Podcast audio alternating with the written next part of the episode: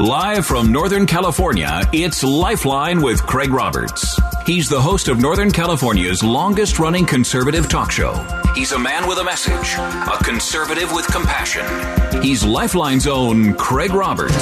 Well, thank you kindly, sir. And he's here to say good afternoon. And on this uh, largely overcast Tuesday for the 10th day of October, let me welcome you into another edition of Lifeline. Here with you each weekday from 5 till 7, addressing issues that impact your life and your world. I want to start, though, by rolling back the clock to Friday of last week and giving a big shout out to the folks there at um, Hillside Church of San Jose. And uh, what a delightful uh, time we had with uh, Dr. Keith Crosby and the entire crew, and of course, his lovely daughter, Grace Utomo. We had a chance to talk about her life changing experience following a um, pretty severe automobile accident a few years ago. And if you heard the broadcast, well, I'm sure you were blessed. If you missed Friday's program, um, I hope you have an excuse from your doctor. No. if you missed Friday's program, check out the podcast. If you go to the Lifeline page that has the heavily airbrushed photograph of me taken probably when I was still in high school, you can click on that and uh, then check out the Lifeline podcast page and invite you to tune in and uh, join us for that conversation from last Friday with Grace Utomos. We talked about her new book, Walking with Grace, Embracing God's Goodness in Trauma. It was an amazing conversation and what a what a delight, uh, delightful uh, young lady and uh, delightful folks to be uh, spending some time with. All right, I want to turn a corner to a topic that uh, we're probably going to get pretty overwhelmed with here uh, over not too long, and in large part because information coming in out of Israel is like drinking through a fire hose in the last 48 hours in the heels of this surprise attack by the terrorist group Hamas against innocent civilians in Israel.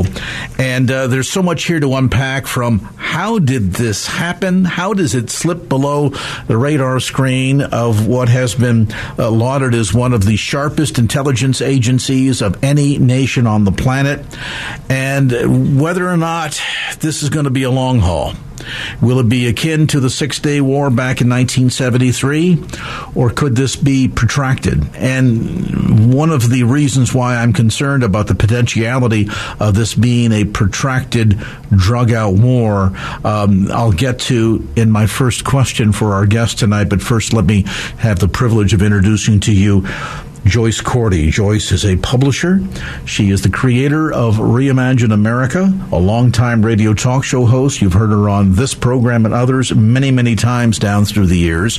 Joyce prides herself on offering context rather than just commentary on government dysfunction based on 30 years of hands-on experience managing businesses and engaged in business transformation activities. And uh, Joyce, we had initially scheduled this conversation to talk about some political issues issues, and we'll undoubtedly uh, get to that as time allows. But uh, I think you're also uniquely qualified to help us at least somewhat wrap our minds around this absolutely senseless act of violence over the weekend. And I, I guess the, the, the first question I have, based on your understanding, your reading of what we're seeing going on here, um, part of me says, well, this is the result of years, obviously, of planning, years and years and decades of frustration between Palestinians, residents of Gaza, and Israel.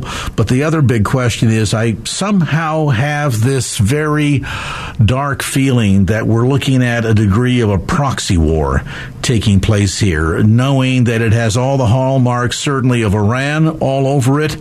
And where Iran is, I've got to believe not too far behind, is Moscow. What do you think? Exactly. Exactly. And and we will get to domestic politics because our internal strife, you know, I, am not a great believer. I'm, I'm a very cynical businesswoman, right? I, I don't believe too much in coincidence. So we topple for the first time in our history as Speaker of the House.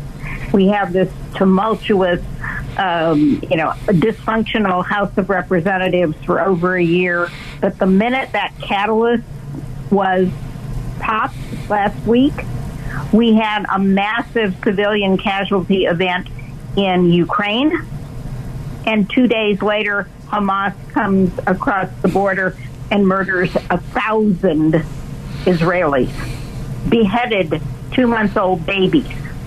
That's, I mean, there has not been a loss of life equivalent to what happened Saturday of Jewish life And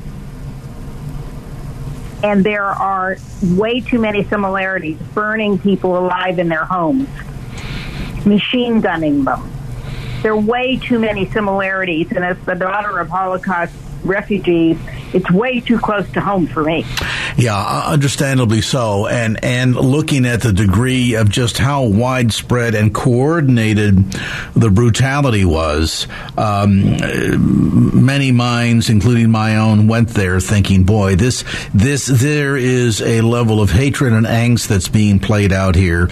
You know, we oftentimes kind of see the resistance, quote unquote, um, acts of terrorism that have been uh, carried out by Hamas and the PLO before it as, you know, largely being undertrained, undercoordinated, um, frustrated people. Um, you often see, you know, recruiting going on amongst early 20 something year old men who, uh, you know, don't have an education, largely don't have any real visible means of employment to uh, meet their needs or care for a family. And so it's easy to sort of stoke anger and frustration and be able to capitalize on that. And, and, and that certainly, that, that approach is nothing new. We saw it uh, take place in our own country. We've seen it certainly take place historically in Nazi Germany, coming off of the impact of uh, World War One. And so the notion of going in and, and, and, and essentially using this anger as a platform to drive people to do um, horrific acts is nothing new. I, I think, though, what really surprised everybody here was just how widespread this was, and that in fact,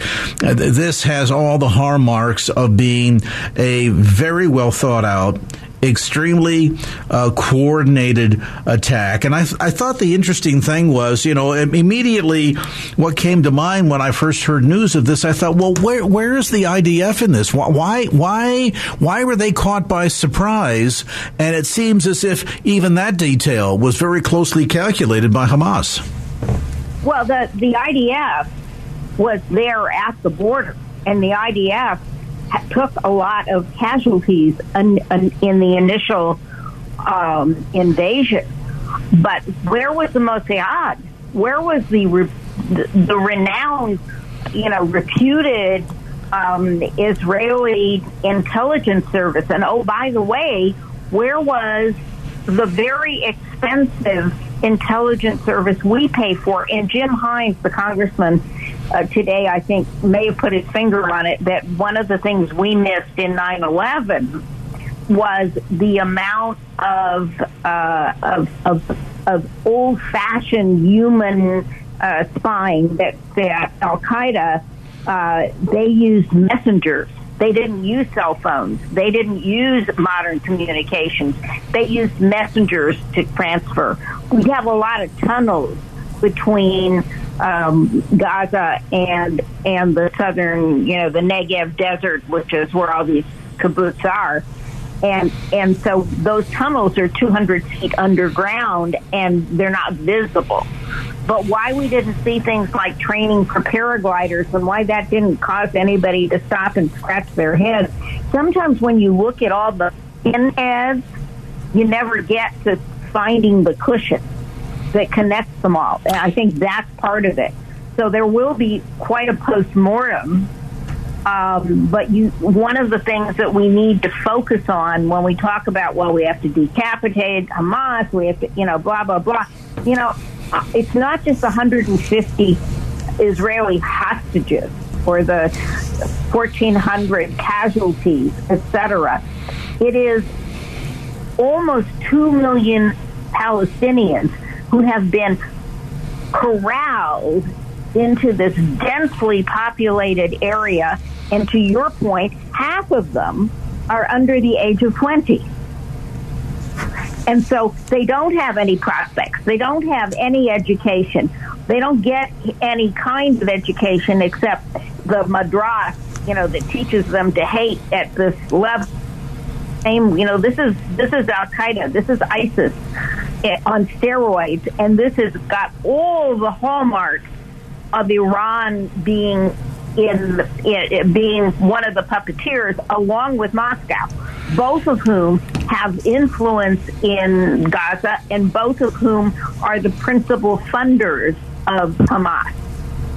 And so we we can't separate any of these events. The the instability, the weakness, um, the internal frictions in our in our society as the superpower of the world give when when we're distracted as we are now and as we are struggling as we're going to talk later with with deficits and finances and and how to rebuild our own military right? So that we can fight a two this is now going to be a three prong war.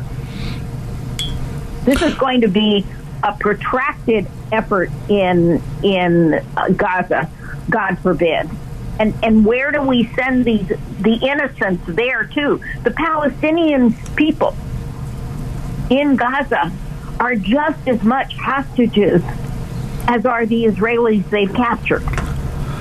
And and that's something that that we need to address in a more positive and humanitarian way than what we're seeing in the streets of America when you know third and fourth generation Americans, you know, I don't think of myself as an, as, as I'm, I'm a practicing Jew, but you know, I'm I'm a hundred percent red, white, and blue. I'm not, a, you know, I've been in Israel. I'm not a Zionist.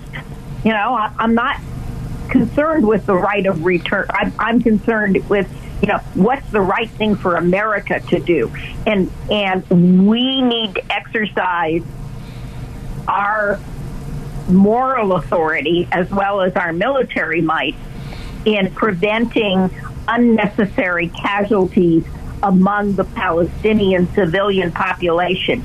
And we've got to push harder for a rational solution. You can't have this little piece of Gaza stuck over here with these people in this the densest population in the world, all right, and the West Bank, and you have the Negev desert with all these kibbutz in the middle.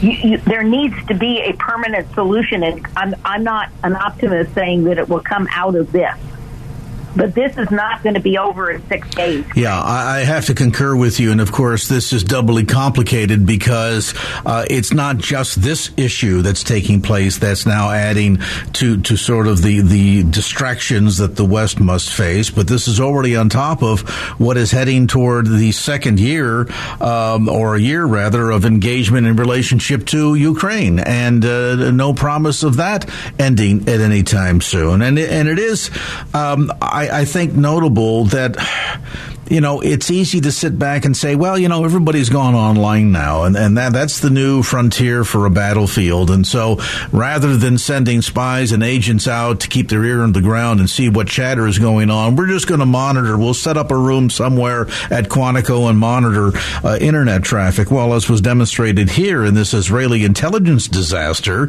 um, just because they're not making noise above ground or on the internet doesn't mean the noise is not there. And clearly, the more uh, uh, quote unquote sophisticated modern communication channels went dark, but we're not dealing with people that are stupid either. They know that hey, if you can't put it out over the internet, you can pass the note, you know, secretly in hiding places and and still communicate. It may not be as quick, it may not be as efficient, but in the end, um, it can be effective, and that clearly is what's transpired here. The, the, other concern too, I want to talk about when we come back after a break. Um, Joyce, and that is the sense that um, w- whether or not we ought to be on significant heightened awareness because we've kind of been lackadaisical in the response to Russia's attack of Ukraine.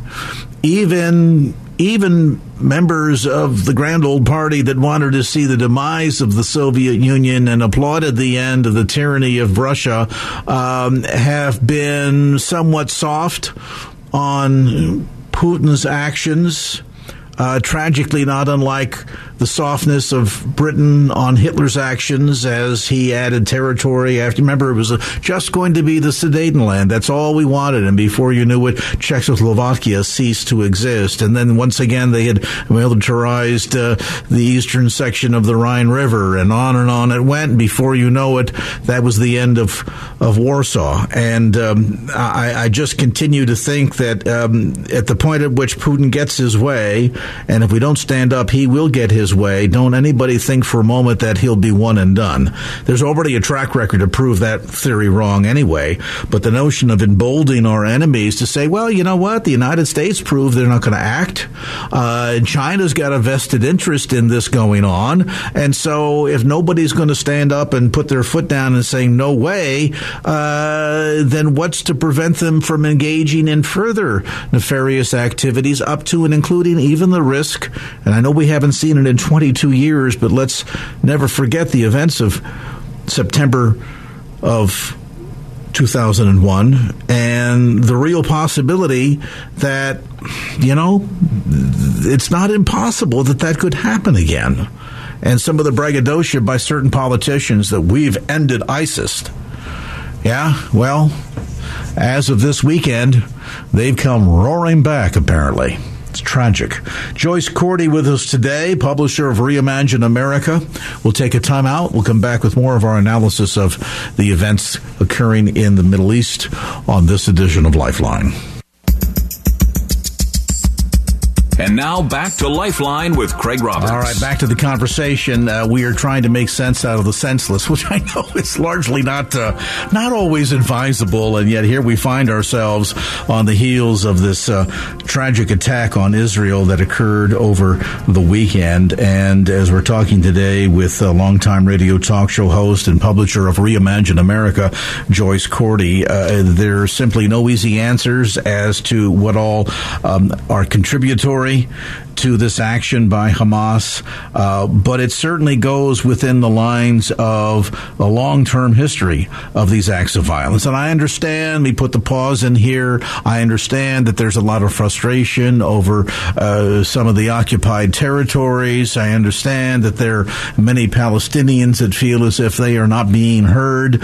Um, and, and while I, I get the fact that that can lead to great degrees of frustration, something like this is not the the answer, and, that's because if anything uh, we know of Israel, uh, she will protect herself, and if you come at her full force, she'll come back at you twice as much force, and uh, therefore, I think the reason why, as um, as even our guest has suggested tonight, this is not going to be a, a quick answer, and I think further complicated by the fact that there's feelings of all of these third party characters looming in the background, and I guess one of the big questions questions is the notion that we're America in a different position today. If global opinion about the disarray that our political, uh, our body politic is in, and and the fact that there has not been, you know, there's been sort of this casual, uh, yeah, of course we support Ukraine sort of um, uh, way of handling things, and that's equally, I think, uh, true of the United States as it is Europe. Uh, I've got got to wonder if, if, if the lack of, of bold action or clear, decisive political leadership, and I don't mean turmoil style, I mean Ronald Reagan, Ike Eisenhower style political leadership. If that doesn't encourage our enemies to say, you know what, there's a good chance we could pull this off and America won't. She'll, she'll make noises and there'll be press conferences and speeches made, but at the end of the day, she's not going to raise a finger. And therefore, we can essentially get away with this. Do you think that at all is the attitude? here? And is this demonstrative of the notion that we didn't defeat ISIS. ISIS might have gone underground. ISIS might have had its tail and head cut off, but there was still a heartbeat somewhere in there, and she's come roaring back in the form of this attack over the weekend. Do you think that's true? Yep. Yep. I think everything you just said is absolutely accurate. I think I think the mistake we made in Ukraine was that we didn't go. I mean, I'm I'm I'm not in favor of boots on the ground. I understand the cautions, etc. I understand even the fear of the force of the Joint Chiefs. Oh well, you know the Russians are going to overrun. Recognize that they beat them off at Kiev. We should have gone full bore to say, okay, we are going to do what needs to be done for this little nation to kick, you know, Putin's whatever back into across his own border. Um, and we didn't do that. We've been very incremental. And the more incremental we've become, and the more that, as we will end up talking before we finish the hour, a little domestic politics, the moment that that Trump said, well, you know, I could fix this in 24 hours, all of a sudden you start to see the, the Republicans in Congress and the House starting to peel off, where today a, a significant number of them have said, no, we, we won't sign off on a uh, supplemental that is both for Israel and Ukraine. We'll, we'll give Israel help now, but but no, we're we're gonna we're gonna wait with Ukraine. Um, and and that's the wrong answer. That's an invitation for China to decide, especially when your biggest and best fleet is now in the uh, uh, strike force is now steaming into the Mediterranean to support Israel. This now is a real opening for China to start to make noise around Taiwan or some of the contested islands off the Philippines. You know, the weakness begets trouble. You know, we knew that at the end of World War II. We seem to have forgotten that lesson. That is another factor in both the Ukrainian invasion and in what happened in Israel is that we have gotten so comfy. You know, it couldn't happen comfy. we have forgotten that history repeats itself if we don't remember it. And so, yes, I, I think I think the the hullabaloo in Congress, the instability, the the in unwillingness in certain quarters of the Republican House, and I put majority in quotes, little air quotes here, um, it is an invitation to this kind of mischief. But this time, they've this time Hamas has invited. Um, you know, real retribution, and that will lead to yet more violence. Well, yes, it certainly will because it sets up as I suggested in my opening remarks this proxy war, and and and you've got to know. I mean, here here is effectively a third world country. Uh, they don't really have a, a, an economy to speak of, and, and and part of these reasons, by the way, are also contributory to the frustration. But that said, uh, they are able to, in a very clandestine fashion, plot an attack train over a thousand fighters, fire over 3,000 rockets. Now, th- those rockets weren't built in some factory underground somewhere, uh, you know, hidden uh, quietly in the middle of, of, the Gaza Strip. I mean, that support is coming from somewhere, and you've got to believe that that's coming through channels like Iran, to be sure, most likely Russia, maybe even potentially coming from North Korea. I mean, uh, certainly there's evidence of North Korea beginning to help arm Russia in its incursion with Ukraine. And, you know, I'm, I'm also curious about something. So we move the largest aircraft carrier in history into the region as our response in wanting to be there to defend our ally Israel and I'm not criticizing that, but I find it interesting that when Ukraine was attacked, and Ukraine, for those of you that don't know your geography, is part of Europe. They may not be a NATO member, but they are part of Europe. It's Eastern Europe as far east as you can get, but it's still part of Europe. Ukraine gets attacked by Russia, and we say, gee, guys, that wasn't a very nice thing to do. You ought not to do that and we provide some armaments, but not much. And we allow this thing to go from February to March to April to May to June to October. And here we still are about to round the corner yet once again. No real sense of decisiveness because we're not willing to necessarily engage in saber rattling with Russia. And yet at the end of the day, here we are in what is likely a proxy war, which is by default saber rattling with Russia. It doesn't make any sense. It doesn't make any sense. If we had had, you know, if we had had had the courage of our conviction we could have uh, sailed, uh, we and the British and the French, all right? Uh, doesn't always have to be just the good old USA. Uh, and and Norway and Sweden, we could have sailed ships into the Baltic and into the Black Sea at the beginning of this, or even before the the hostilities broke out in the Ukraine, and prevented the Russians from occupying the Black Sea as their little lake. But we didn't do it. We didn't have to send an aircraft carrier. We could have sent a few uh, frigates and cruisers. But we didn't do it.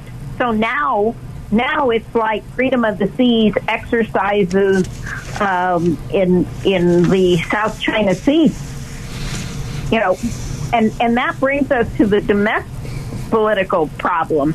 You know, these these uh, these c- congressmen uh, and women.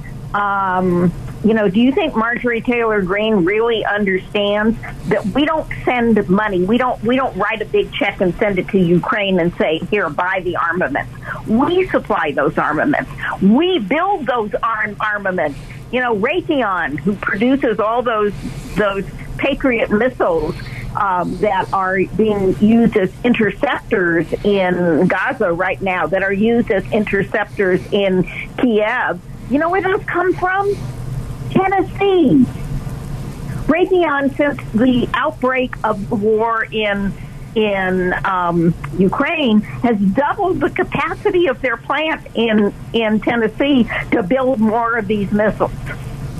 Those are American-made munitions. Those are jobs and and and money that is circulating within our economy.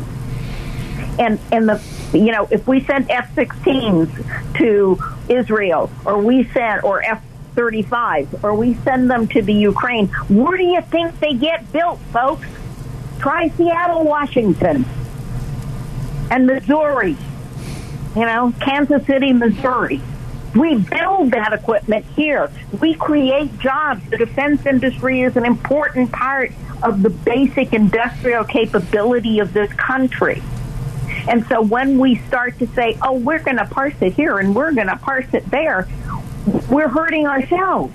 Well, you're speaking to, I think, you know, a, a, fundamental and frightening growing reality, and that is that the notion of the time when a a individual that was elected and would be sent off to uh, Washington D.C. was at least in theory and largely historically, with some notable exceptions to be sure, but largely historically true that we sent our best and our brightest. That is no longer the case anymore. Um, and I and I used to laugh. Um, political candidate would talk about, well, you know, when Mexico sends people here, which by the way they don't send, they come across however they get here, they get here. Uh, that they don't send their best and the brightest, they send the uh, the criminals and so on and so forth. Well, guess what? Uh, apparently, the same thing has become true in another fashion when it comes to the body politic. That we no longer send our best and brightest to Washington D.C. We send the ones that are capable of getting on television more. Um, one of the individuals that have tossed his hat in the ring, who would like to take over Kevin McCarthy's old job, um, in the short order of ten months has made no less than 565 television appearances on one network. 565 television appearances. And when I saw that statistic, I thought in 10 months' time, wait a minute, we're, we're talking about uh, something along the order of more than two appearances a day, seven days a week. Well, no wonder nothing gets done in Washington, D.C. They're too busy being on television and demonstrative of a disconnect back there that we no longer have any sense of statesmanship. It has become pure politics. Now, that isn't to say that everybody that goes back there goes back with malintent, but uh, sadly, the outcome um, is is uh, beginning to demonstrate just how desperate we are for not only honest people Uh, thank you, George Santos. But also intelligent people. Thank you, Marjorie Taylor Greene, that are willing to go to Washington, D.C. and try to do something for the people of the country. And uh, we'll talk more about that when we come back after a timeout. Joyce Cordi with us today, publisher of Reimagine America, longtime Bay Area radio talk show host. We're um, trying to make sense of a lot of senseless things today. Um, some might argue an exercise in futility, but uh, come on, join us. We're going to try to reason together as the conversation continues here on KFAX. And now back to Lifeline with Craig Roberts. We're back with longtime radio talk show host and publisher of Reimagine America, Joyce Cordi. Information, by the way, available on the web at reimagineamerica.org. That's reimagineamerica.org. We've been talking about the tragic events unfolding in the Middle East over the last uh, 48, 72 hours.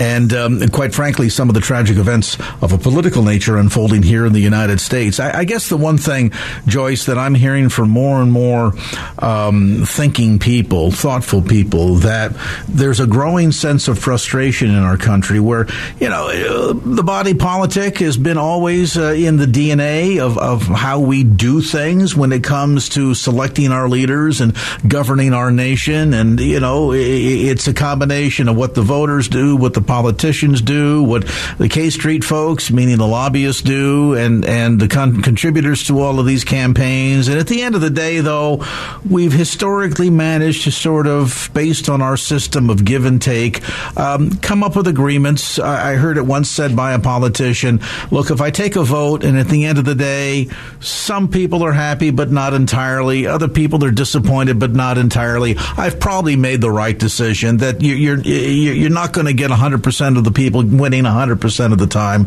That's an absolute impossibility. And yet, at least to be able to make make decisions and vote on policies that will largely benefit for the good of the nation. The notion of partisan politics certainly always front and center when it comes to primaries and general elections. But then we used to have a silent agreement that when the election was over with, some people made concession speeches, others made acceptance speeches, and they went to the State House or the White House or went to D.C. and they hunkered down and they did their job for two years or four years. And it was all about making policies that would generally look after the best interests of the American people. Sadly, the political partisan infighting that used to be singularly a part of primaries and general elections gets carried with them and you suddenly get the sense that if if politician A is elected by uh, his party, he or she goes to Washington D.C. and represents only his party. There, there's no sense of compromise or give and take. And I know some people reel at that notion, but guess what? The very form of government which our founding fathers handed us necessitates a sense of give and take, of that compromise in order to prevent gridlock and get things done. And right now, it just seems as if gridlock is the order of the day. I, I can't, could never have imagined four or five years ago if you said to me, yeah, there was going to be a battle for the House speakership that would rage on for days and days and days, and there will be extreme degrees of negotiating going on. And then within 10 months, a, a minor party figure that is neither a statesman nor considered to be one of the more brilliant contributors to the body politic would single handedly be able to step in and um, essentially recruiting seven others be able to come in and topple his own party's leadership just because well because he didn't do things my way I, I, I if it wasn't so stunningly true i would think it's a fantasy yeah, it would have it would have seemed like a really good novel a few years absolutely, ago. Absolutely, absolutely. You know, but but here's what ha- you know we we made a deal with or some people made a deal with the devil in in 2016 and it got worse. All right. The fact that in um, in Alabama they not only did was it yeah it is Alabama that that the Supreme Court said no you your map is it violates the Civil Rights Act and they went back and they created another map that violated and the Supreme Court had to come and slap them twice to get um, a, a reasonable map that gave uh, representation to 25% of the state's population. I mean, that's absurd. But you know, Kevin Kevin McCarthy cooked his own goose. Kevin did the right thing for the country in getting that CR passed. And he knew he had a problem with Matt Gaetz, but he went on a Sunday talk show and he blamed the Democrats for the uh, the deadlock that you know had created the CR instead of what he said on Friday, which was somebody had to be an. If he had just stuck to somebody has to be an adult, twelve of the of the Democrats, and they've admitted this, would have voted present or just not been in the chamber, and and McCarthy would have retained his uh, speakership. That's that's how crazy this whole thing is. So Kevin his own goose, but he cooked ours along with it. All right. So we are at the point where did you see that second GOP debate?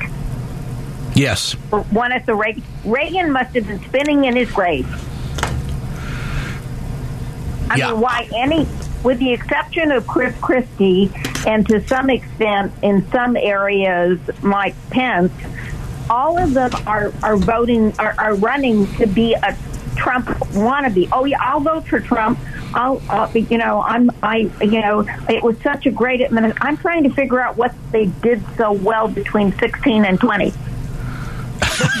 well, well, I do find it a bit a bit ironic that that that they are running against the man, uh, and and yet will not give any articulate reasons why. And then we have at least one of that happy group who, uh, while certainly his performance in debate number one seemed to attempt to to mimic Donald Trump, uh, nowhere near with the level of finesse or likability. And then you add to that the extreme degree. I mean, we all know that politicians lie and are inconsistent, but uh, rare the politician who will make a statement, uh, you'll challenge him on it, he'll deny that he ever said it, then you'll play the tape that he said it, and then he'll try to argue that somehow the tape you just played is out of context, even though it's his own words. And I think in the case of at least one of them, he got caught big time, uh, not only in criticizing George Soros to only find out, oh, by the way, he received a scholarship from the Soros Foundation. But even worse yet, um, declaring a, a desire to reverse part of so called birthright citizenship and essentially gut the 14th Amendment, only to be confronted on the reality that he is a benefit directly of birthright citizenship because his father has never become a U.S. citizen and his mother became a citizen after him. So, how does that happen? So you know it it, it it really makes you ask serious questions about any of them up there on that stage, and and and and we know what they're doing. I just wonder what it is they think they're doing. I have no I have no idea. They're they're wasting a lot of time and and um, other people's money for no reason. And oh, by the way, you know that person who made 565 appearances on one television network. Uh-huh. While while he claims to have gone to law school, you understand he has never passed the bar. Oops. Oops. Oops. And and Matt Gaetz, uh, because he has such moral and ethical issues, had to give up his bar license in Florida. Yeah, there's a lot of that surrendering of bar licenses these days. Going around, and yep. today George Santos got hit with 23 more charges. Yeah, I, I saw that, and you know, I, this is going to lead to a, a, bigger and broader question. And I realize, uh, Joyce, in all fairness to you, uh, because I never like to sandbag uh, guests, especially ones that, that I like and are friends like yourself. Uh, so we're going to put this squarely in the rhetorical question category.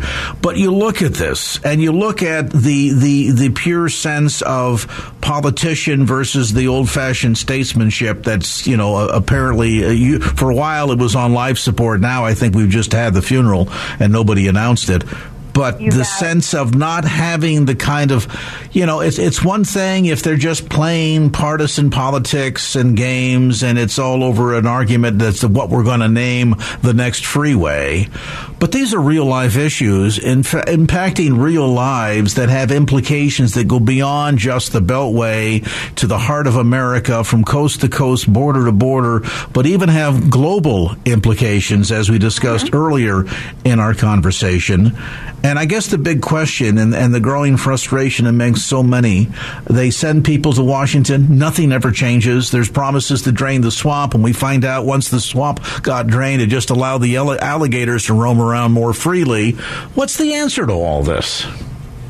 Well, um, we could start with better civics education. Yeah, so yeah, people no understood doubt. what Congress is supposed to do.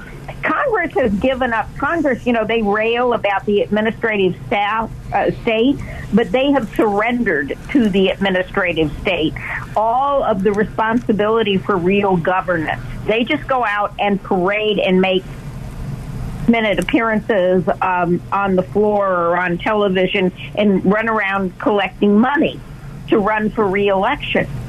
We need a citizenry that says, hell no.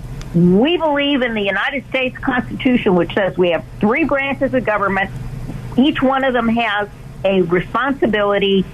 We've got checks and balances. And oh, by the way, the people who wrote that document as and and the Declaration of Independence were, you know, farmers and lawyers and and uh, you know um, diplomats and all sorts of things. They were not professional politicians.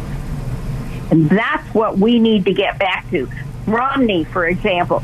Yeah, Romney has been in politics for a number of years. He has also run one of the most important um, consultancies in the world in terms of in 21st century economics. All right, he's a businessman. He's a decent man. He's an elder in his church. Okay, he's had a life, unlike some of these other people. I, I mean, for the life of me, and I know lots of people from Georgia because I've done work down there, right? I can't understand how they voted for Marjorie Taylor Greene to start with. I'll do you one What better. Have you her? have you have you ever read Lowen Bo- Boebert's book? Uh, there is one. Uh, the Lowen Lauren Boebert wrote a book, and if you want a, a most shocking, at the same time inane experience, you've got to read Lauren Boebert's book, and if you do so, it will make you wonder what was going on in the mind of Coloradans, unless they were heavily plied with a little bit of the wacky smoke Well, you know, uh, to make that first- decision. Now, let's put it this way: the the the behavior that we recently saw on television um, at a performance of Beetlejuice uh, is the norm, not the exception, and she and she openly admits to it in the book. And yet, the same individual that's touting uh, Republican values and so forth, it's um, it's an eye opener to be sure. Yeah, it. Well, I, I, yeah. Well, you know, I, I, I'll have to think about that one. but you know, but here's because we're going to run out of time. So you know, we're hopefully you'll invite me back and we'll talk about some of these other detail issues. You know, that would be a service we could perform for your listeners. Let's talk about the in the depth of some of the major issues that are being glossed over by these glorious. They're actors. They're not statesmen. They're not serious you know, members of the House who want to legislate on your and my behalf. They're actors. So if we need, if we, if if we're going to have Camelot again, okay, some of us are old enough to understand that reference. Um, then we we need a white knight. We need badly. We we have an electorate that seventy percent of them say you're going to give us Trump versus Biden again. We don't want that. 70% of the American people understand the problem. Can we give them some candidates? Can we get the, the professional politicians out of the way and give them some candidates who can inspire them? Now, I have some issues with some of Glenn Youngkin's positions as the governor of of Virginia. But I tell you what, this independent would vote for him in a New York minute because he is genuinely a self-made billionaire, and he's got the billions to back that up. All right, he ran the Citadel. He ran one of the biggest investment banks in the world. He is the kind of person who can look at a budget and say, no, that's not going to work. I can't balance that book. You know, he is, he has the, and he's in his 50s, not in his 70s or his 80s. And I say that, you know, with all due respect for 80, right? Um, we need, we need new blood. We need have solid business backgrounds who understand, who are not lawyers, who don't, who don't pontificate, who work, who get things done, who understand how an economy is grown. Okay? And we need it desperately. I don't think we can wait for 2028. No, I am I'm, I'm certainly with you on that point. Uh, you know, uh, even Trump himself has said that this is uh, by far perhaps one of the most critical elections in our lifetime. And I think that's very true. And I think yeah, it's equally frustrating that we're looking at a scenario where we really don't fully understand where the, where things stand uh, in terms of what we're facing in the future, be it America's own economic peril or the political peril that we're facing or the global peril. And, you know, it, it would be a challenge for anyone, even, even the experienced state person, to address any one of these issues. Now, when you begin to pile one on top of another on top of another, you begin to create a pretty frightening scenario. And uh, this is not a time for uh, braggadocio. Uh, this is not a time for, uh, you know, trying to, uh, you know, flower one's own garden. This is the time for real statesmen. And the voters need to get serious too and to really wake up and stop accepting the sound bites. Quit looking to Facebook and think that that is your news source. Uh, I hear from people all the time that say, well, you know what, uh, uh, X or Twitter, whatever they call it Tuesday, and Facebook, they are my primary sources for news and information. Wow. Are you really in the dark? Frightening. Joyce Cordi, we're out of time. We appreciate yours today. I know it was a lot to unpack and a few items that we weren't anticipating cropping up in the news and prayerfully would rather they had not. But here we are nevertheless. Joyce Cordi, again, you can get information about her work online at reimagineamerica.org. That's reimagineamerica.org. Six o'clock from KFAX.